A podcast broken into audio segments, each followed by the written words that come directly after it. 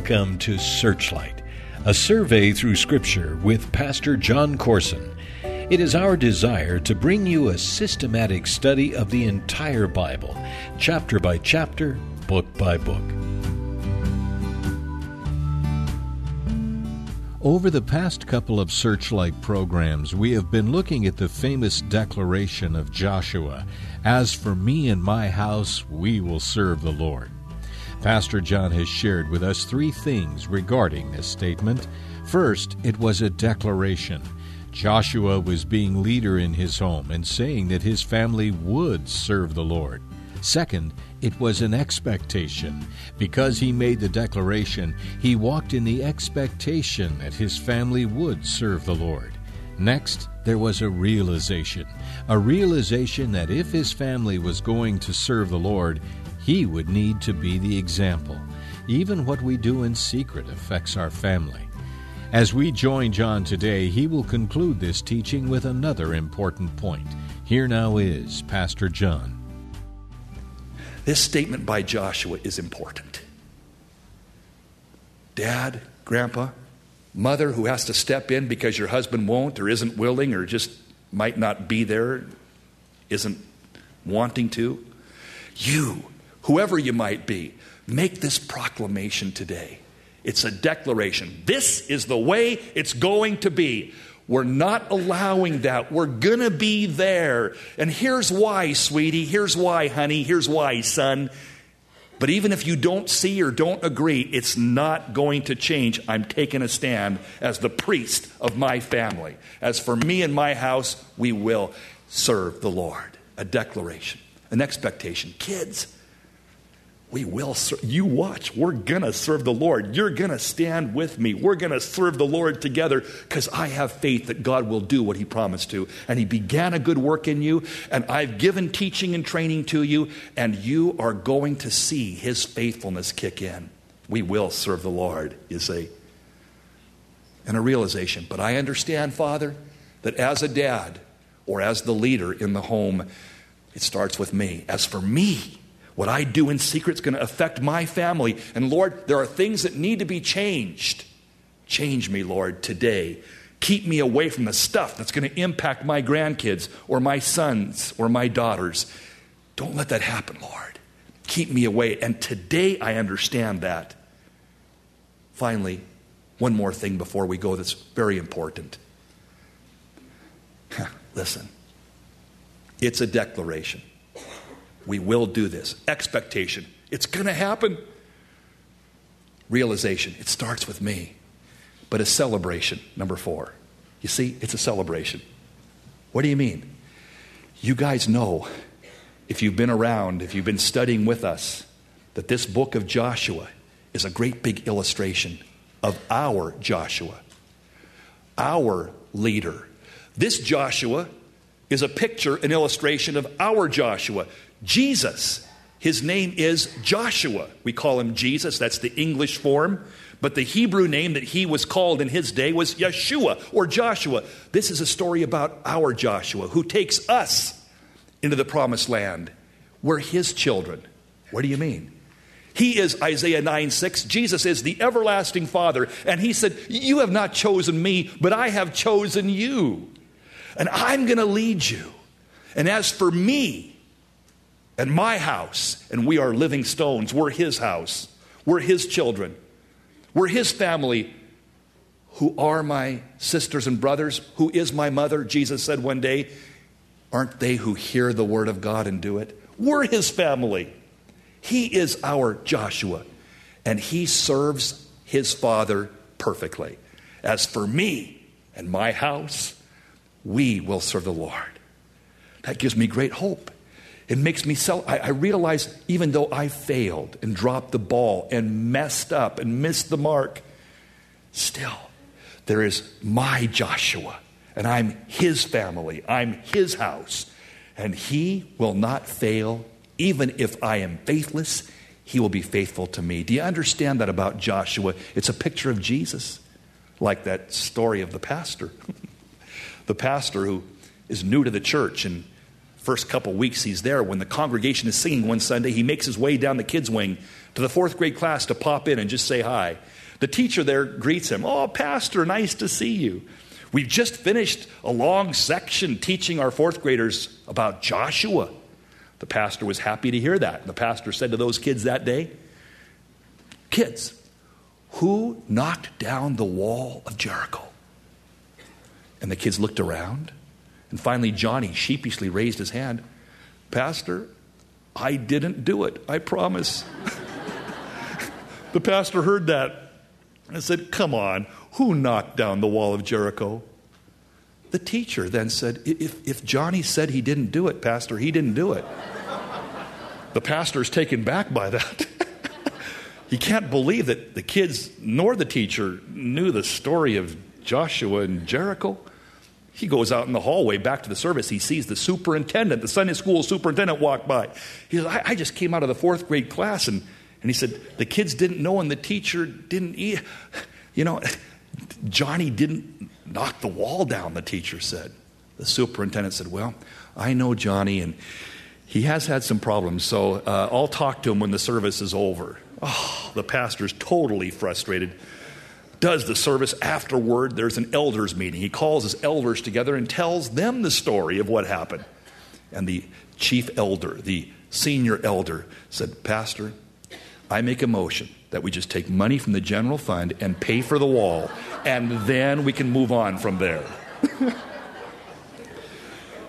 I'm glad that that's not true with this congregation, that hopefully you do know the story of Joshua and understand Understand by this time that Joshua is a picture of our Lord, of our Jesus, who leads us. Even when we mess up and drop the ball, he takes us on. Listen to me carefully. Give me your attention, please. This is important. See, Jesus, Joshua says, to you, Grandpa, to you, Dad, to you, single mother, or wife of a man that won't step up to the plate and do what he's supposed to, even though I know that you're aware, like I am, of our shortcomings and failings, the Lord will give you today, right now, here, another opportunity. He does that. Lord, if everybody else forsakes you, I'm not going to. I'll die beside you. Peter, the apostle, said when Jesus let them know that he was going to go and die. I'll be here with you. I'll stay beside you. I'll die for you. Peter, by the time the rooster crows, you're going to have denied me three times. Never, it can't be, Peter protested vehemently. You know the story. Peter then proceeded to do just what Jesus said he would denied Christ. Didn't go with him to the death, but turned his back on him, if you would, denied that he even ever knew him Sad to say. Jesus then dies on the cross. Peter had run away. Jesus rises from the dead and he goes and finds Peter there up in Galilee. And he says, Peter, Peter, do you love me? Once. Do you love me? Twice. Do you love me? Three times. Peter, do you love me? Three times Peter denied the Lord. And now Jesus in grace, our Joshua, is saying, Do you love me? Do you like, give him opportunity to say three times, I, I love you, Lord. And then he said, Feed my lambs. You're not disqualified. It's a new day. Your sin is forgiven. Get going again. Feed my lambs. Feed my sheep. Get involved again. It's not too late, Peter. And by the way, listen carefully. By the way, Peter, when you were young, you went where you wanted to go, but when you're old, they're going to strip you and carry you off. And this, he said, signifying of Peter's death. Peter was to be crucified stripped nakedly, crucified upside down on a cross outside of the Roman city. Oh, Peter was taken back by that. I'm going to die? What about this man? He points to John, who was standing right next to him. Jesus said, Peter, what's that to you? You follow me. It must have seemed cruel initially to Peter to hear about that he was going to be crucified in that way. But wait, Jesus wasn't being cruel. He was saying, Peter, you're going to have an opportunity to do what you wanted to do and failed to do. When you said, I'll die for you, Lord, and you didn't. You ran away. You turned your back. You swore that you didn't even know me. But Peter, I'm giving you another opportunity, and you're going to die magnificently. You're going to do just what you wanted to do. Peter, I'm not giving up on you. And you might say, I dropped the ball. I've let my kids go here and do that, and I haven't been strong. I've been worried about them liking me more than parenting them properly. I've dropped the ball. The Lord will send you, like Peter, lambs to tend again. He really will. It's a new day. He knows what He's going to do. He's the faithful Joshua who will see you through if you let Him, starting here now. Not just serving him here. You might say, My kids are grown up. You can still be involved with grandkids. They're moving away. There's still kids in the kids' wing you can tend to and shepherd and love on parentally right now, today. And then on into eternity. We're gonna, there's stuff that I wish I would have done differently in ministry, in life. But I know that those things that are on my heart that I didn't excel in, hey, it's not over because my Joshua Jesus is taking me and taking you to the promised land of heaven. We're going to heaven. We're going to serve him there perfectly. We're going to come through and do the things that we really wanted to do, even though we might have dropped the ball presently. That makes my soul real happy to know that this isn't the end of the line. Like that guy who's on a desert island 20 years, all by himself forgotten about, thought to be dead when he's discovered. A rescue crew comes and gets him, and the rescuers, they, they, they look around and they're amazed at the island that this guy lived on for 20 years by himself. The guy showed him the hut that he built and his recreational area and the, the place where he prepared his food. And the rescue team was amazed at what this guy did. And one of the rescuers said, Well, what are those two huts over there? Oh, he, he said, the, the, the guy that had survived on the island said, um, Those are churches. Churches? What do you mean churches? Well, I'm a Christian. Those are churches. But there's two of them. There's only one of you. True, but that's the church on the left that I go to, and the one on the right is the church that I got mad at and left. And. Uh,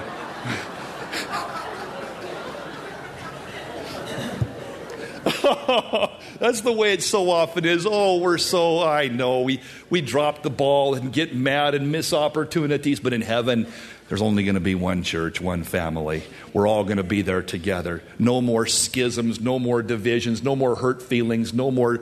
It's all going to be put away on that grand day. I'm glad about that. And listen, listen. This story tells me make your declaration, John. Have an expectation. Without faith, it's impossible to please me. Believe that your kids and their spouses and your grandkids are going to be on board the good ship salvation. But realize, have a realization, John, it starts with you. It begins with you. As for me and my house, Joshua said that day, who are you, John, personally, secretly, privately? It's going to impact your kids very definitely. And when you're aware of your shortcomings, John, there's still this to remember. I'm your Joshua, and I'm going to usher you into heaven. I'm going to give you opportunities in this life and opportunity in the one to come too. I don't give up. You're going to do the things that you've really wanted to do. You're going to be the person you really desired to be. It's all going to be fulfilled ultimately. You watch, you wait, you'll see. And now I ask you today, I want every father or grandpa to keep eye contact with me. If you're sleeping, shame on you. If your husband's dozing, wife, give him a shot in the ribs as hard as you can right now. Because listen to me. Here's the deal. I've taken a long time today because I'm telling you something which is real important. You might not like me, and you might say, I think you're meddling and you're legalistic and you're too harsh and everything else. I'm telling you the honest to God truth.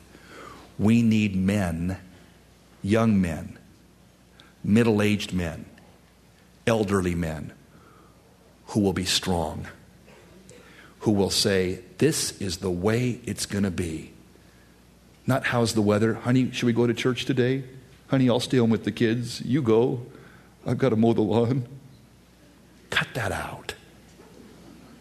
Well, you know, let's go to that show and let's take in that. St- Stop it. It's time for me and for you on this day to say, as for me and my house, we will serve the Lord. There are certain things that are non negotiable that we don't discuss or debate or work through. It's just the way it is for me and my family, you see. Why? Because God will bless you as you do, if you do. The Apostle John said this I have no greater joy than to hear that my children walk in truth. And I'll tell you something nothing else matters in comparison to looking at your sons and your daughters and your grandkids and say, they walk in truth. They're loving the Lord. They're on fire. They're being used.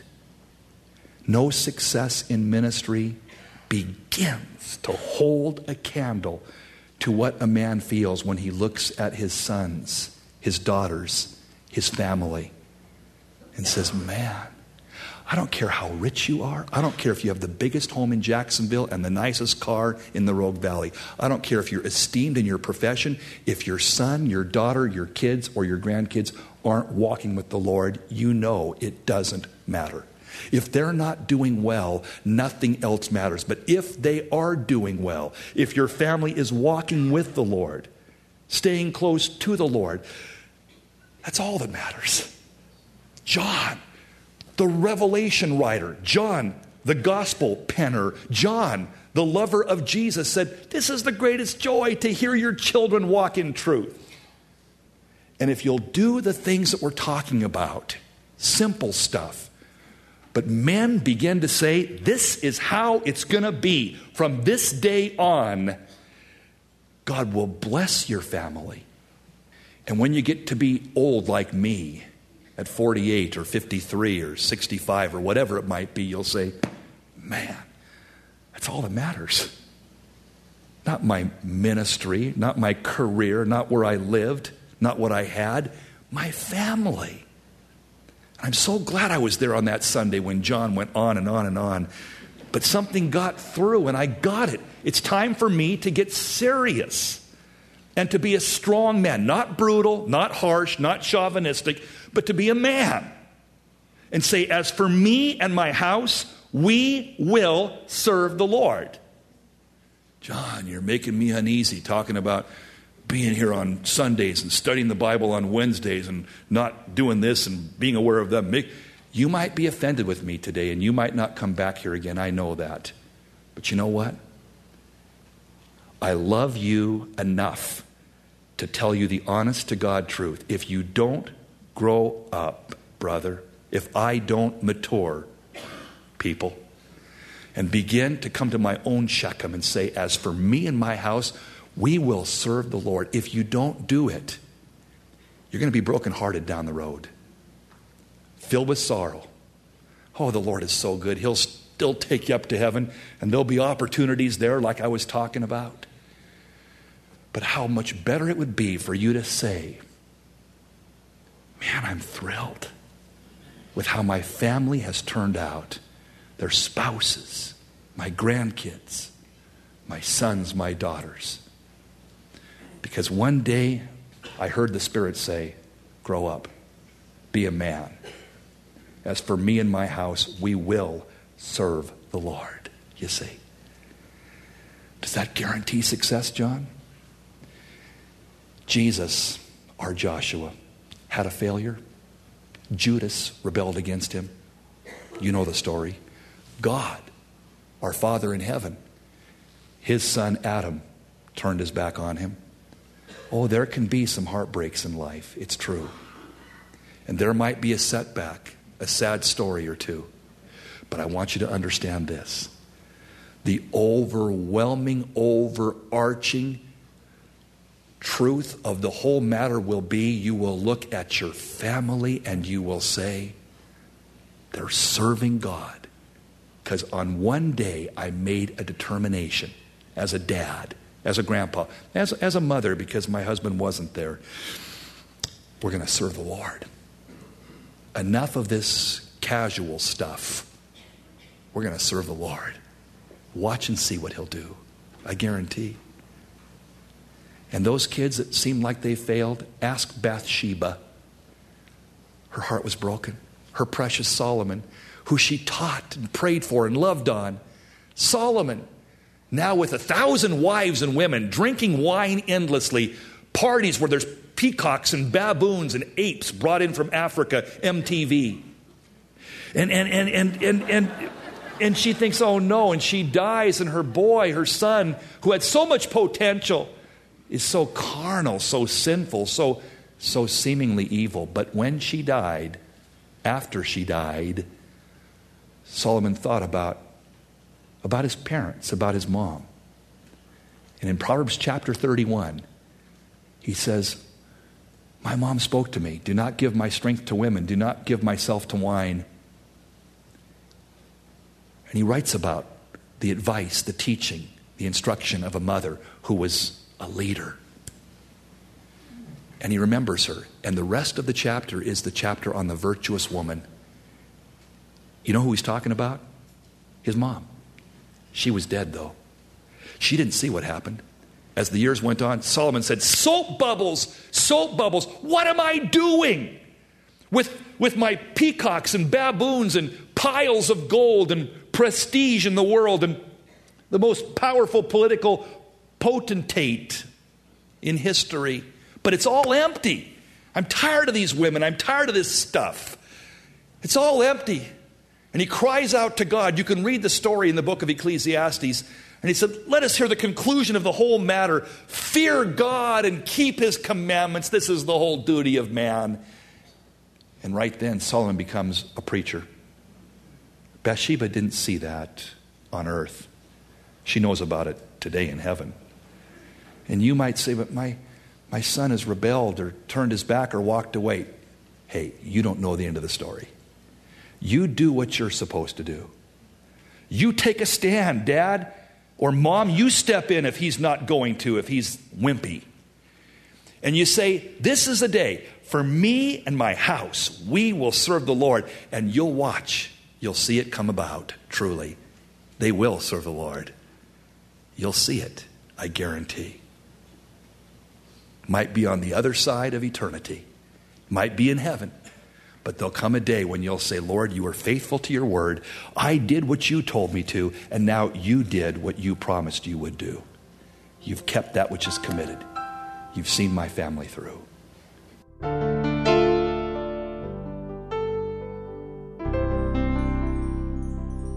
God is always faithful to keep that which is committed to Him. Men, commit your family to the Lord. Be a leader, make a declaration, and be an example. And you will be blessed with a family that serves the Lord with joy. This teaching is also available on the Searchlight website at joncourson.com.